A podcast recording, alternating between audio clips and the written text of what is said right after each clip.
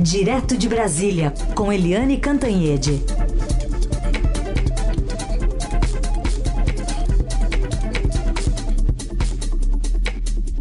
Oi, Eliane, bom dia. Bom dia, Carolina, bom dia, ouvintes. De olho nessa determinação do CDC lá dos Estados Unidos, né, doutor Antônio Fauci, falando, olha, é importante usar máscara, mesmo quem está vacinado, porque a carga viral de uma pessoa para outra pode continuar sendo é, transmitida, e aí quem é, não está vacinado, e tem muitos estados ali ligados a Donald Trump que é, decidiram, né, pessoas que são contra a vacinação, podem estar sob risco e coloca risco todo o país, né? Pois é, uh, o que está acontecendo nos Estados Unidos é uma alerta para o Brasil, Carolina. O que, que aconteceu lá? Né? Primeiro, a vacinação foi muito rápida, o governo comprou uh, mais do que o necessário, muito mais, muito mais do que o necessário de vacinas para a população inteira, e tem uma sobra enorme, mas isso tudo esbarrou na ignorância, nas fake news, naquela campanha campanha que inclusive foi começada por Donald Trump de descrédito das vacinas. Esse movimento já é antigo nos Estados Unidos contra as vacinas e isso se aprofundou agora com a Covid-19. Há dois dias, inclusive, morreu um reverendo americano que fazia campanha aberta nos cultos e na internet contra a vacinação. O que, que aconteceu com ele? Pegou a Covid e morreu né? Então, lá há um negacionismo que foi é, incrustado na sociedade americana, inclusive nos estados mais conservadores e mais republicanos, e isso tem um efeito. Porque os Estados Unidos estavam indo super bem no ritmo de vacinação, mas estacionou. Estacionou porque as pessoas não querem se vacinar. Isso significa que duas coisas. Primeiro, a sociedade fica mais exposta ao novo vírus, né? Aquela nova cepa que é a variante Delta. E isso é um dos problemas. Outro problema é que se você não toma a vacina, você se prejudica e prejudica os outros. E você não controla o movimento, a disseminação do vírus.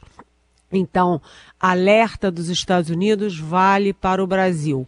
Né? Não se pode acabar com o uso da máscara é, prematuramente. É preciso primeiro ter certeza no, é, na evolução da pandemia, de como as coisas estão indo. Então, os Estados Unidos liberaram o uso da máscara e agora estão tendo que recuar todo mundo de máscara de novo. Por quê? Porque o número de casos vem aumentando em vez de diminuir. Então, atenção, gente, aqui no Brasil é a mesma coisa que a gente fala todo dia aqui na Rádio Eldorado. Não está na hora de baixar a guarda. Sim, a situação no Brasil está melhor, a média é, móvel está abaixo do, dos, das 1.200 mortes em 24 horas, e isso vem decrescendo, mas atenção, não está na hora de achar que a pandemia passou. Não passou, né, Carolina? Não passou. Está longe disso, infelizmente. É, não passou, e além disso, aqui no Brasil a gente está é, recebendo essa massa de ar polar, temperaturas recordes que devem ser registradas já. É, hoje em Santa Catarina fez menos 7 em algumas regiões. Enfim, a gente está é, recebendo esse frio enorme, o que promove aglomeração, querendo ou não, janelas fechadas, né, as pessoas mais é, juntas. E agora uma, uma novidade em relação à aplicação da dose da Pfizer, né, pelo Ministério da Saúde. É, exatamente. Aqui no Brasil a gente está nessa fase de queda de, do número de mortos, isso é uma ótima notícia, mas atenção, ainda está morrendo mais de mil pessoas por, por dia, ou seja, em 24 horas. Não é pouco. Mais de mil pessoas ainda é uma situação grave. Isso é a primeira questão. A segunda questão é que está caindo o número de mortos, mas o número de infectados começa a embicar para cima Ou seja, se você tem aumento de casos, isso é, induz a conclusão de que pode voltar a aumentar também o número de mortos. Isso é, assim, sinal amarelo. E aí a questão da vacinação. Né? A, a Anvisa já estudou, já analisou e já autorizou a diminuição do tempo entre a primeira e a segunda dose da Pfizer né, para acelerar o processo de vacinação, porque aqui no Brasil nem 20% ainda da população tem a, a, vacinação concluída, ou seja, as duas doses da Coronavac, da AstraZeneca, etc., ou a primeira dose da Janssen. Então, menos de 20%, está em torno de 18, alguma coisa por cento a população totalmente imunizada. Isso é uma coisa. A outra coisa é que é, o Ministério da Saúde continua patinando, vai para um lado, vai para o outro. Ontem, o ministro da Saúde, Marcelo Queiroga, inclusive foi ao Palácio conversar com o presidente Bolsonaro e a expectativa geral é de que ele endossasse aí a decisão da Anvisa de reduzir reduzir o espaço entre as duas doses, mas foi, aconteceu o contrário. Né? No final do dia, o que se anunciou foi o contrário, que o que o Brasil não vai fazer essa aproximação. A prioridade é vacinar o máximo possível os adultos com a primeira dose e depois dos adultos vacinados, aí você diminui o tempo para a tomada da segunda dose. Ou seja, vai para lá, vai para cá, mas o fato é o seguinte. É, tá na hora de todo mundo se cuidar. A outra informação é que realmente a Anvisa suspendeu, cancelou é, não apenas o uso emergencial, que não, nunca foi concedido, não a, apenas os estudos, mas também a importação da Covaxin. Fim da Covaxin, que é aí uma, é uma pedra no sapato do governo e inclusive do presidente da República e do Palácio do Planalto, Carolina. Liane, falando sobre Palácio do Planalto, queria que você comentasse aqui para os nossos ouvintes a chegada oficial, real, de Ciro Nogueira ali na Casa Civil.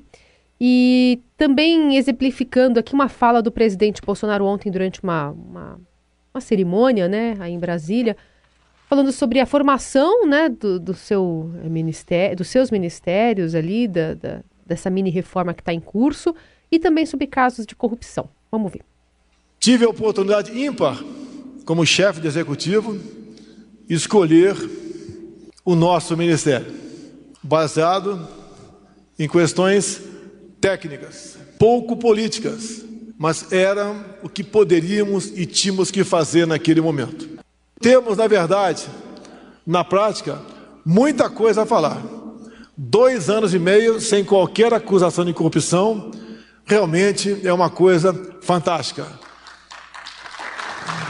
Mas nós não consideramos isso virtude. Isso é uma obrigação. É o mínimo que nós podemos fazer para com a nossa população. Ele não mencionou o nome de Ciro Nogueira, apesar de ele estar tá nessa, nessa cerimônia, né, Eliane?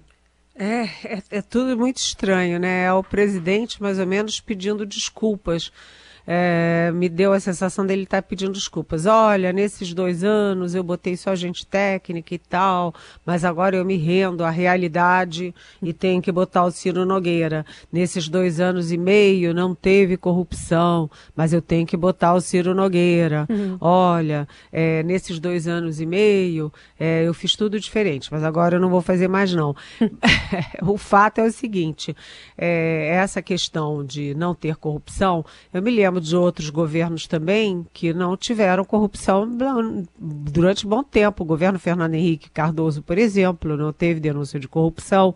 O, o governo do, do uh, Itamar Franco também não teve denúncia de corrupção. Enfim, é, sabe, é, cá para nós, né? Não é nenhum mérito você não ter denúncia de corrupção. Além disso, o presidente está esquecendo que ele teve que afastar o ministro do Meio Ambiente, o Ricardo Salles, porque ele já tinha condenações em São Paulo e ele está sendo investigado pela Polícia Federal, pelo TCU, pelo Ministério Público por associação com quadrilhas é, internacionais, inclusive, de exportação ilegal de madeira. Ou seja, não é pouca coisa não, envolve milhões e milhões de dólares. É, o presidente também esqueceu é, que a CPI da Covid está mostrando atos nada dignificantes lá no Ministério da Saúde, na negociação muito, no mínimo estranha, mas muito suspeita também da, das vacinas para a pandemia. E mais, né, a gente não pode esquecer nunca que o presidente da República é investigado pelo Supremo Tribunal Federal por é, botar uma mão pesada na Polícia Federal para proteger o próprio filho. A família inteira, o Jair Bolsonaro, o Flávio Bolsonaro, o Carlos Bolsonaro, todo mundo envolvido com o esquema de rachadinha.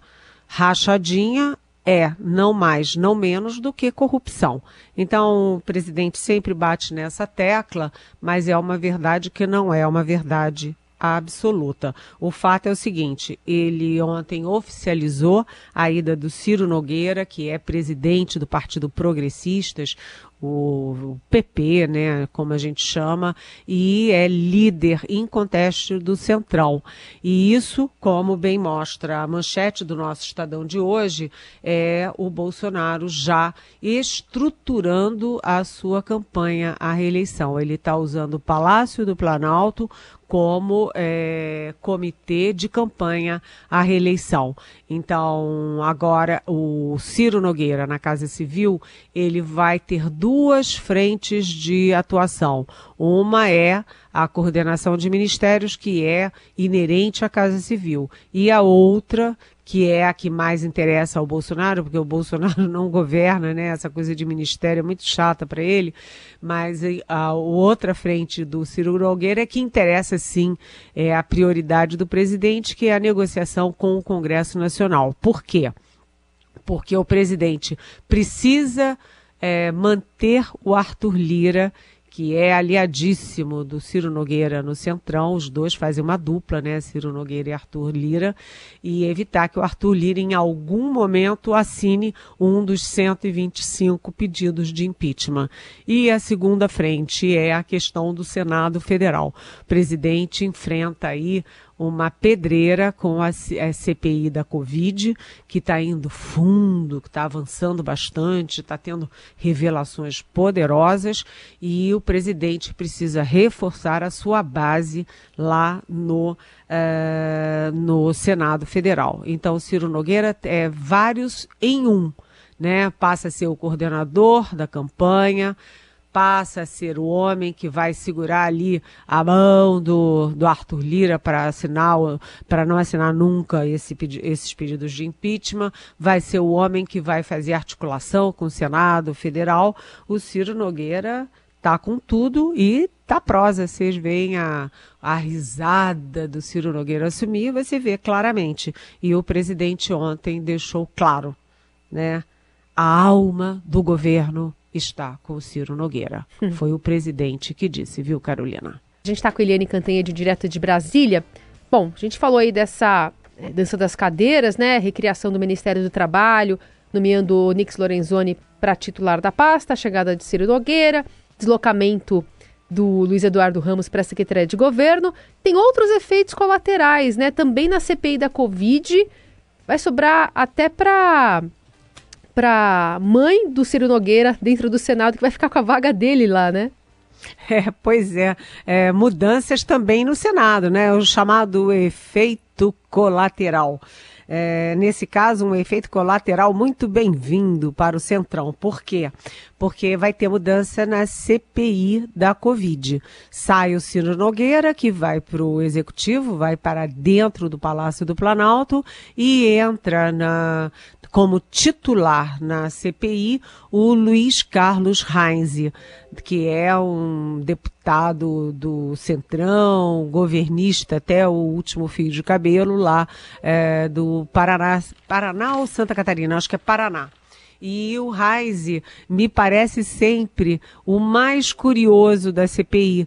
É, de todos eles, o mais curioso é o Heinz, porque ele pega as coisas por escrito sobre é, cloroquina, por exemplo, e ele lê aquilo convencido, sabe? Aquele que passa no, no grupo do WhatsApp da gente as maiores fake news, ele pega as fake news da cloroquina e lê e diz: olha, se tem é, 20 milhões de contaminados e só morreram 550 é, mil, é porque a cloroquina salvou todos os outros não sei quantos milhões. Ou seja, são é, cálculos aritméticos, matemáticos, epidemiológicos, é, completamente fora de propósito. Mas o Heinz esse Heinz, que é muito. Todo mundo na CPI é meio perplexo com ele, ele vai ser agora titular da CPI. E o senador Flávio Bolsonaro 01, filho 01 do presidente, vai ficar como suplente, ou seja, ele já ia à CPI, já batia a boca com o relator Renan Calheiros sem ter nenhum vínculo. Agora ele tem um vínculo e vai ter direito à palavra é, na CPI. Ele vai poder se inscrever para falar oficialmente. Isso pode mudar bastante a CPI, porque o Flávio Bolsonaro é bem abusado, né? Ele não é pitoresco como o Heinz, ele é abusado e ele vai é, vai partir para o confronto. A outra mudança, o outro efeito colateral, Carolina, você já bem disse, é que o, o não, a suplente do Ciro Nogueira no Senado é a própria mãe dele, que é minha xará Eliane, Eliane Nogueira. É curioso, né, você botar a própria mãe como suplente na sua chapa, na sua candidatura. Mas é dessas coisas é, do Brasil. Agora, eu queria retomar a questão do comentário anterior, que é o seguinte: o presidente falou de corrupção, de corrupção, mas só para registro, o Ciro Nogueira tem cinco processos e tem um patrimôniozinho de 26 milhões de reais. Ou seja, ele pode ser um prato feito para os adversários do presidente Bolsonaro. Eliane, pergunta aqui que chega do nosso ouvinte Roberto de Mauá. Ele quer saber se na Constituição existe algo que dê respaldo à existência de um fundo partidário ou eleitoral, a rachadinha, e que dê ao presidente ou aos militares o direito de barrar as eleições caso o voto impresso não seja aprovado. Ontem o presidente reiterou essa ideia de aprovar parte desse fundo partidário sem que, na prática, não se possa dividir ou alterar esse texto, né? Ou veta, ou veta parte, ou, ou aceita. É exatamente isso, Roberto. Você não pode é, vetar metade do valor. Isso não existe. Ou você veta o dispositivo, ou você aprova, endossa aquele dispositivo. Você não tem como dizer, olha, não aceito 5,7 milhões, só aceito 4 milhões. Isso já seria um escândalo, porque todo mundo em Brasília acha que teve aí toda uma manobra para chegar nisso. O Palácio do Planalto, é, a gente viu que o filho do presidente da República, as, os, as bases do governo, todo mundo, o próprio PSL que elegeu o presidente, todo mundo aprovou o fundo de.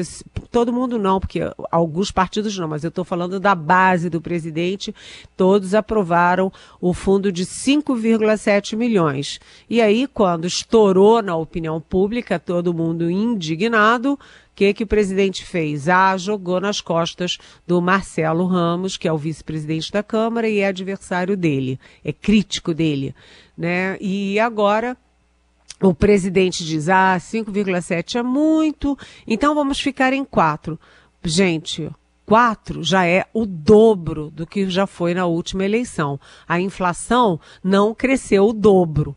Portanto, de onde vem esse cálculo de dobrar o fundo eleitoral? Ou seja, o presidente deixa cair a máscara e diz que, no fundo, no fundo, ele está aprovando esse fundão, sim, que acaba de favorecê-lo também porque os partidos aliados a ele vão abocanhar um bocado e serão decisivos para a própria campanha dele. Ou seja, é um jogo, é um puro jogo, Carolina e Roberto. Agora, Roberto, nada na Constituição nada, zero, dá chance ao presidente, muito menos às Forças Armadas, de impedirem a realização das eleições do ano que vem. Aliás, é, os órgãos de as instituições brasileiras já estão tomando providências para entender as eh, manifestações, as investidas do, do ministro da Defesa, general Braga Neto, as investidas do presidente, porque não faz o menor sentido ameaçar as, as eleições no Brasil. Eliane Cantanhede, você manda pergunta para ela, pode ser pelo nosso WhatsApp, pode ser com a hashtag Pergunte para Eliane nas redes sociais. Um beijo, até amanhã. Até amanhã, beijão.